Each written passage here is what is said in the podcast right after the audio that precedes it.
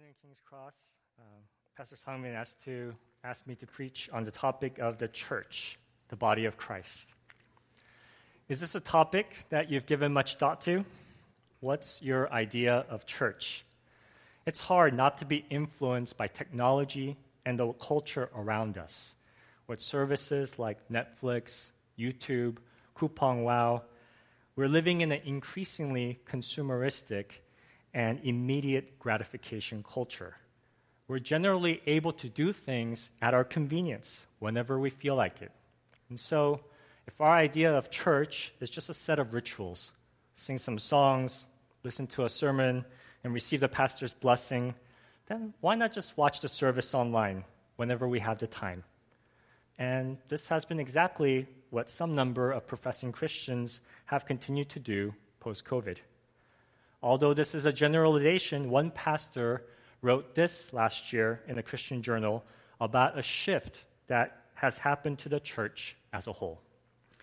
A retired pastor once reminisced with me about the old times at his church. On Sunday mornings following worship, families would talk to other families about hurting friends. People would check in on each other. In the old way of doing church, people knew each other. They didn't know of each other, they were deeply invested in each other's lives, from work to family to neighbors to friendships. However, as churches grew larger, relationships grew weaker. When the church gathered on Sunday mornings for worship, the mindset shifted from a community gathering to individual experience. What was once a gathering of God's people together has largely shifted to individual to a group of individual consumers in proximity to each other. The author is saying that many have come to view church like a movie or a product to consume at our leisure and convenience with as little commitment as possible, rather than an active community to which we belong. Today, my hope is that we will have a renewed understanding of the importance and goodness of church community and why we should want to make it a priority to gather together and change the narrative in our hearts for prioritizing church and community. Three points for us today. In Christian community, one, we receive protection. Two, we grow in our giftings and maturity. And three, we share common joy. It may be good to clarify what we mean by Christian community. I am defining Christian community as some number of Christian believers that you worship with, intentionally share with about Jesus, can ask for a prayer from, and confess your sins to, and serve with, and celebrate and mourn together with. Community groups may be the most obvious place for finding groups like this, but it may also be others that you're serving with, or maybe even a group that you share a meal with after service every week. With rare exceptions, these communities generally form around local churches like King's Cross. Okay, back to the first of our three points. In Christian community, we receive protection. What does this mean? Each part of our physical bodies is interdependent on the other part. Did we read the passage today, Pastor Simon? We have not. you know what? Let's go back to the passage today. Can we do that?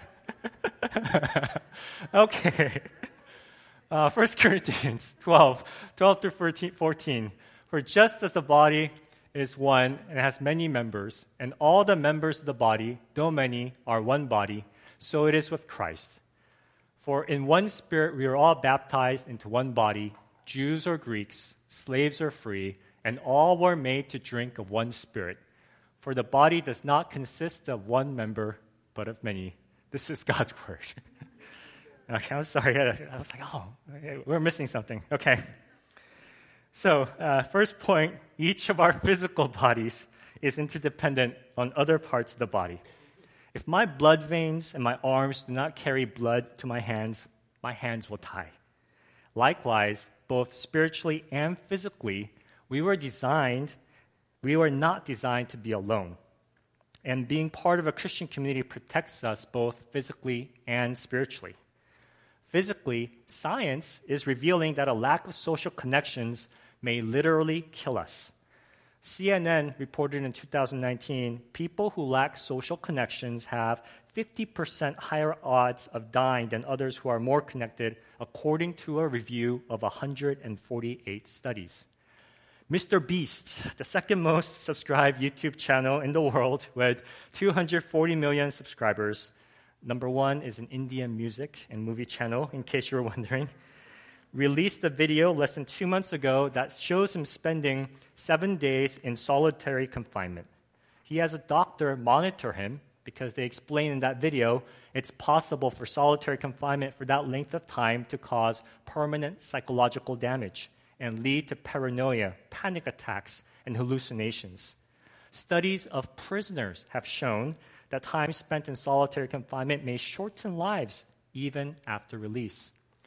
Conversely, studies of regions of the world where people tend to live longer and healthier, which some people now refer to as blue zones, show that social interactions and belonging to a community is one of the main factors contributing to health and longevity.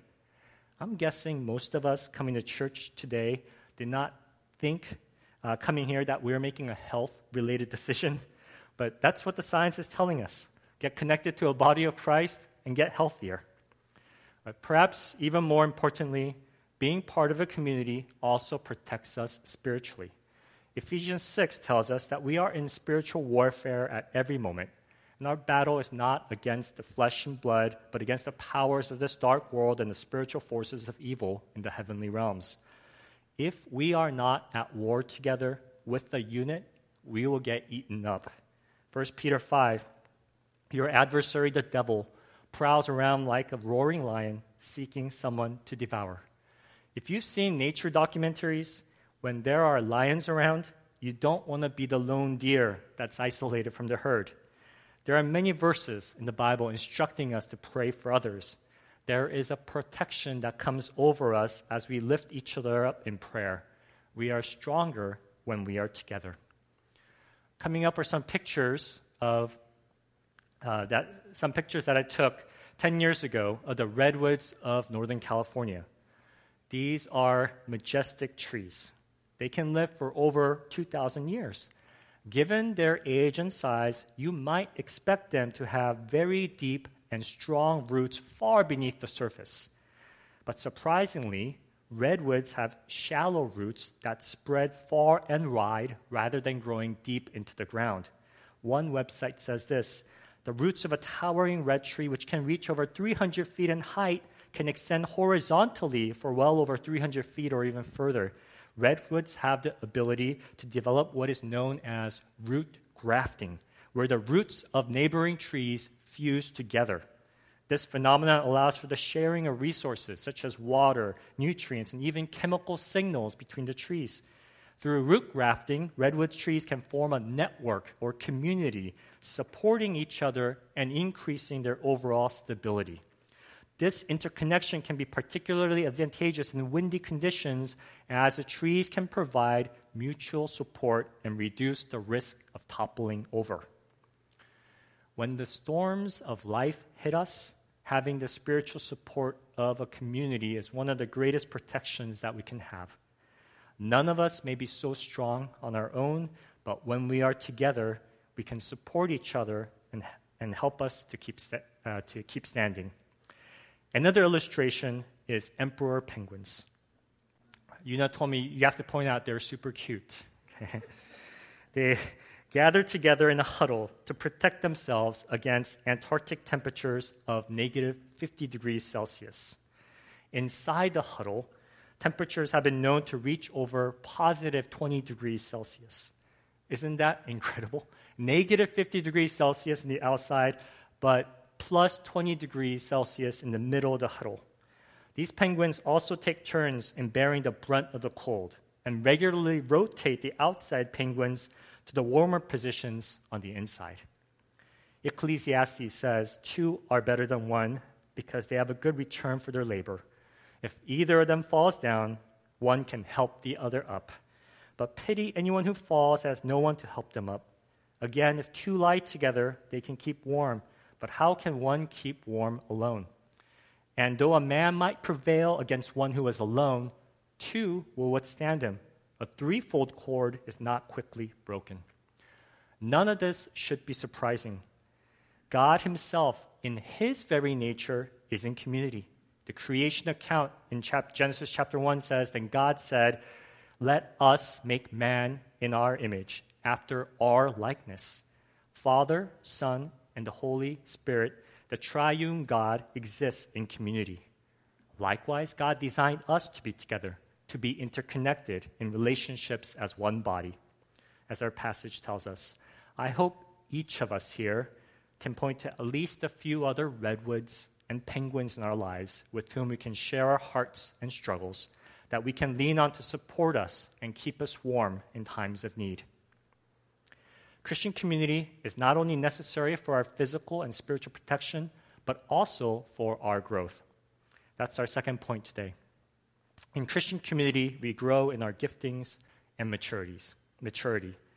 As we share here at King's Cross every week, the forgiveness of sins and the gift of salvation is completely free to us. Jesus earned that, earned that for us on the cross based on what he has done, and there's nothing more that we can do to earn his love. At the same time, Jesus calls us to follow him and become like him. And amazingly, God has chosen us, imperfect people, imperfect churches, to be his primary instruments to declare his truth and love to the world.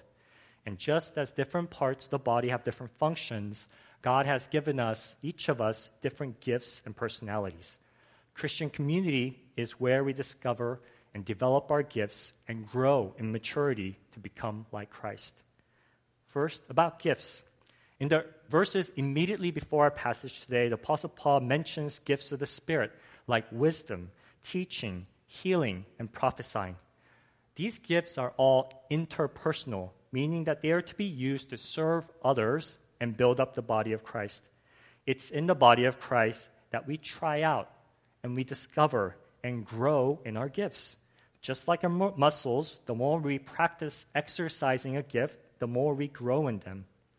If you've been attending King's Cross or your local church and you've thought, why doesn't the church have this or do that? That may be just the area in which God has given you a special heart and gifting and inviting you to serve, to fill that need and bless the body. I would like to take a bit of time to thank those who are already serving this community.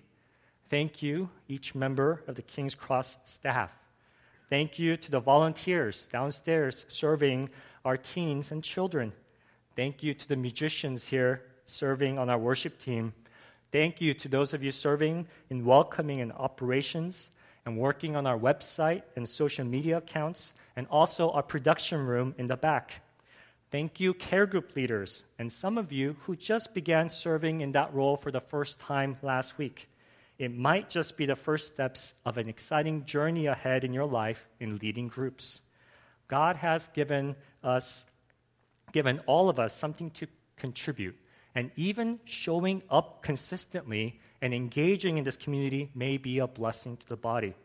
Just like the boy who brought the two loaves and the five, two fish and the five loaves to Jesus, bring what we have and see how God will grow and multiply it in this community.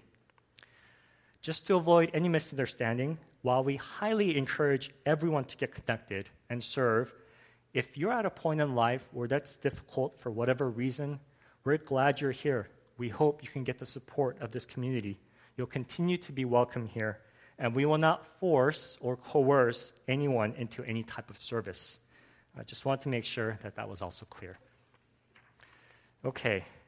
In addition to discovering and developing our gifts, we also, in Christian community, we also grow in character and maturity. If you've been serving for some years, you may have seen that serving and character growth often go hand in hand for various reasons. Mentors in the community may teach us and serve as role models, and we can all learn something from each other.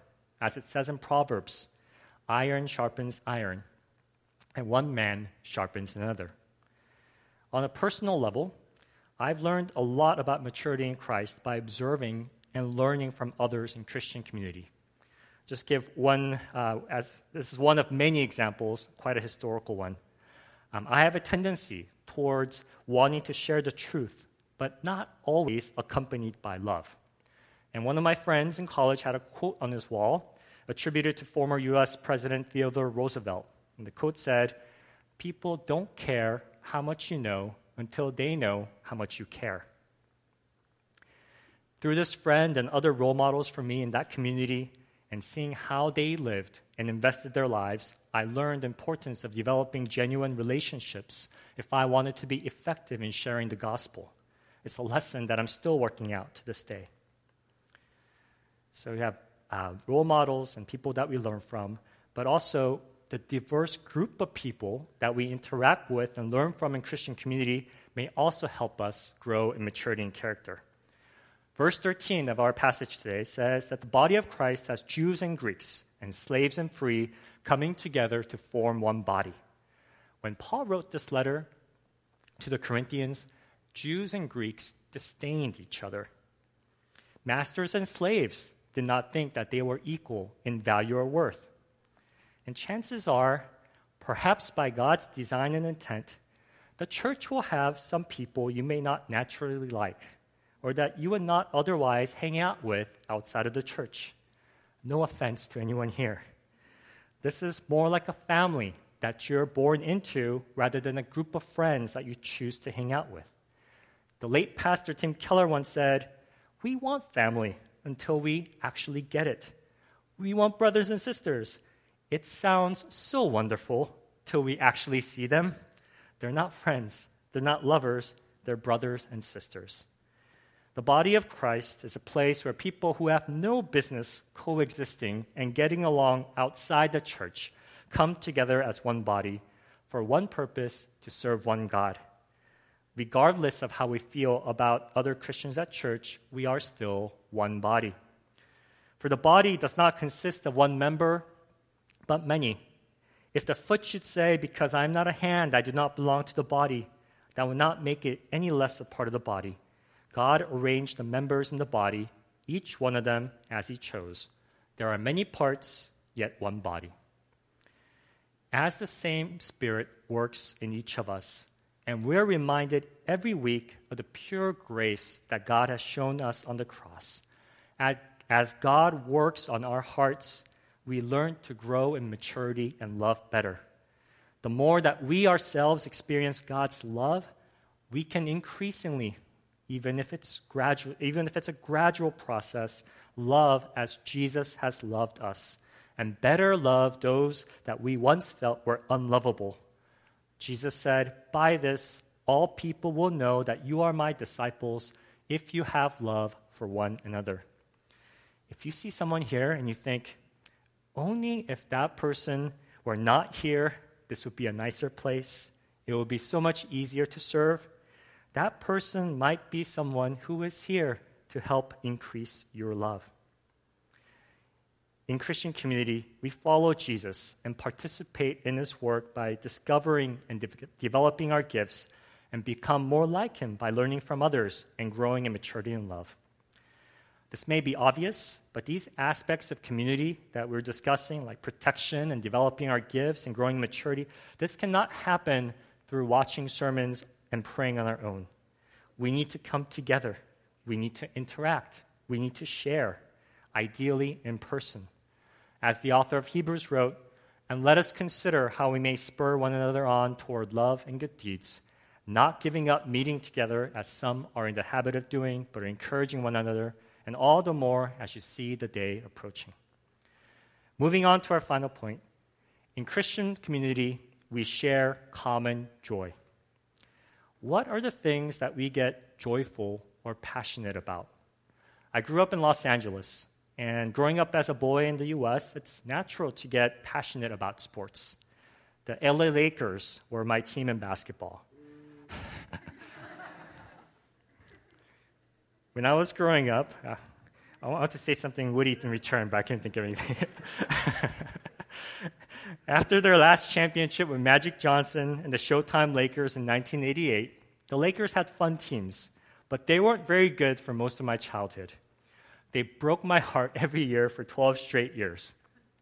When I went to college, I met another avid Lakers fan named John, who ended up being one of my best friends, becoming one of my best friends. And you often bond over common interests, right? On June 5th, 2000, the Lakers won the Western Conference Finals in an epic Game 7 before their first championship with Shaquille O'Neal and Kobe Bryant.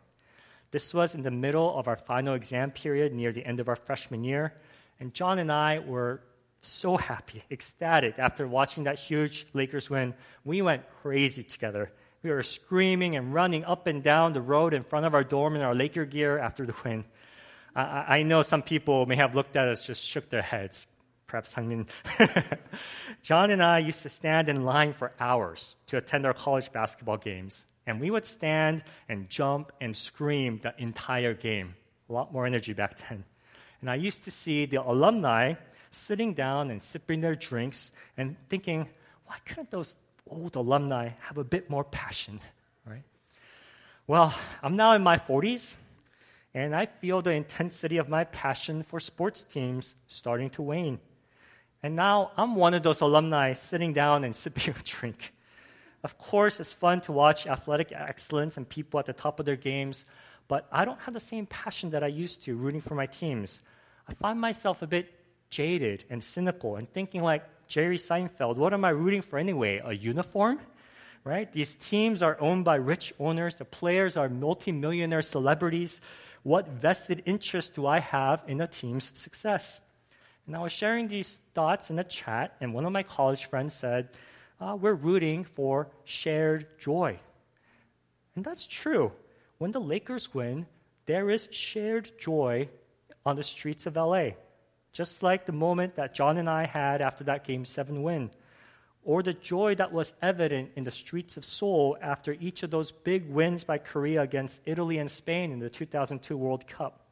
Some of you may not be old enough to remember that, but you can look it up online. It was crazy here, okay? Another context where people can get pretty passionate are concerts. I can only imagine the decibel levels that would be reached if my daughter and her friends had the opportunity to attend a Taylor Swift concert. Right? There is something special about a group of people sharing joy together. That is how God created us to share common joy. And as you share special moments with people you love, your experience of joy in that moment is multiplied, it's magnified. It's not nearly as fun celebrating a sporting win or a concert by yourself or just with complete strangers. Imagine being a millionaire and you hire Taylor Swift because um, you, you have the money to do that, but you're sitting there enjoying it yourself. Not as cool, right? Every week in community, we have the opportunity to share joy together, to declare our salvation and the grace and love and goodness of God. And just as our joy and celebration at a sports event or a concert is magnified by the crowd that is there, the same can happen when we gather to worship God in community. Enthusiasm and joy are contagious. It's a regular occurrence in our community group that when we study a Bible passage and everyone shares their individual reflections on how God may be speaking to them through it, the word comes to life and it speaks to me in a way that could not have happened otherwise studying it on my own. Each of us is fearfully and wonderfully made, and we each reflect God in our own special way.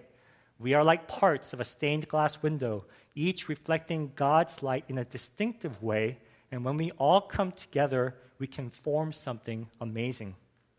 And in this kind of community, there's no room for anyone to be puffed up and proud because, like the parts of a body, we all need each other. No matter how great any individual part may be, there may be a hand that's the most talented musical hand ever, or the feet that may be the ideal shape for running and winning races. But if they're not connected to the other parts of the body, like the wrists and the ankles, they are useless. Similarly, there's no place for any jealousy it would be ridiculous for the wrist to be jealous of the hands, or for our intestines to be jealous of the ribs covering them.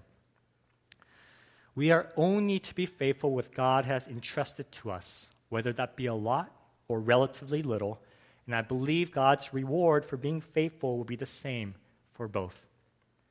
How do we normally feel about coming here each week? What place does Christian community hold in your heart? How do you refer to King's Cross or your home church if you're visiting? Is it just church or is it my church, my spiritual family? When you walk into these doors and see this community, does it feel like family and home? Do the visitors who come to our community see the bonds of love and joy that testify to God's love? As I was preparing for the sermon the last several weeks, and as I participated in our care group and saw this body worshiping together, my appreciation for this community increased. I saw you're the family that protects my physical and spiritual well being and helps me grow in my giftings and maturity and helps me to share and multiply my joy. I also felt a greater sense of responsibility and motivation to walk closely with God during the week so that I would be in a better place to bless this body when we got together. The late pastor Eugene Peterson wrote There can be no maturity in the spiritual life, no obedience in following Jesus, no wholeness in the Christian life apart from an immersion in and embrace of community. I am not myself by myself. Uh, perhaps just read that one more time. There can be no maturity in the spiritual life, no obedience in following Jesus, no wholeness in the Christian life apart from an immersion in and embrace of community. I am not myself by myself. We talked about passion and joy. The Bible tells us that Jesus was deeply passionate about us somehow we are able to bring Him joy. Do we remember that our privilege to be members of this body of Christ came at an enormous cost? Isn't it so easy to take this gathering and community for granted? In the Old Testament, the people of God had a communal culture. And pretty much the worst thing that can happen to someone was to be cut off from the people. These are just a few of the many verses about the curse of being cut off. Everyone who does any of these detestable things, such persons must be cut off from their people. Leviticus. For evil men will be cut off, but those who hope in the Lord will inherit the land. Psalm 37. A major theme of the Old Testament was man's continual rebellion against God and that what we deserve, what we deserve, is to be cut off. The gospel that we declare every week here is that the perfect, sinless Son of God, who was in community with the Father and the Spirit since the beginning of time, was cut off. This is what was prophesied about Jesus in, in Isaiah.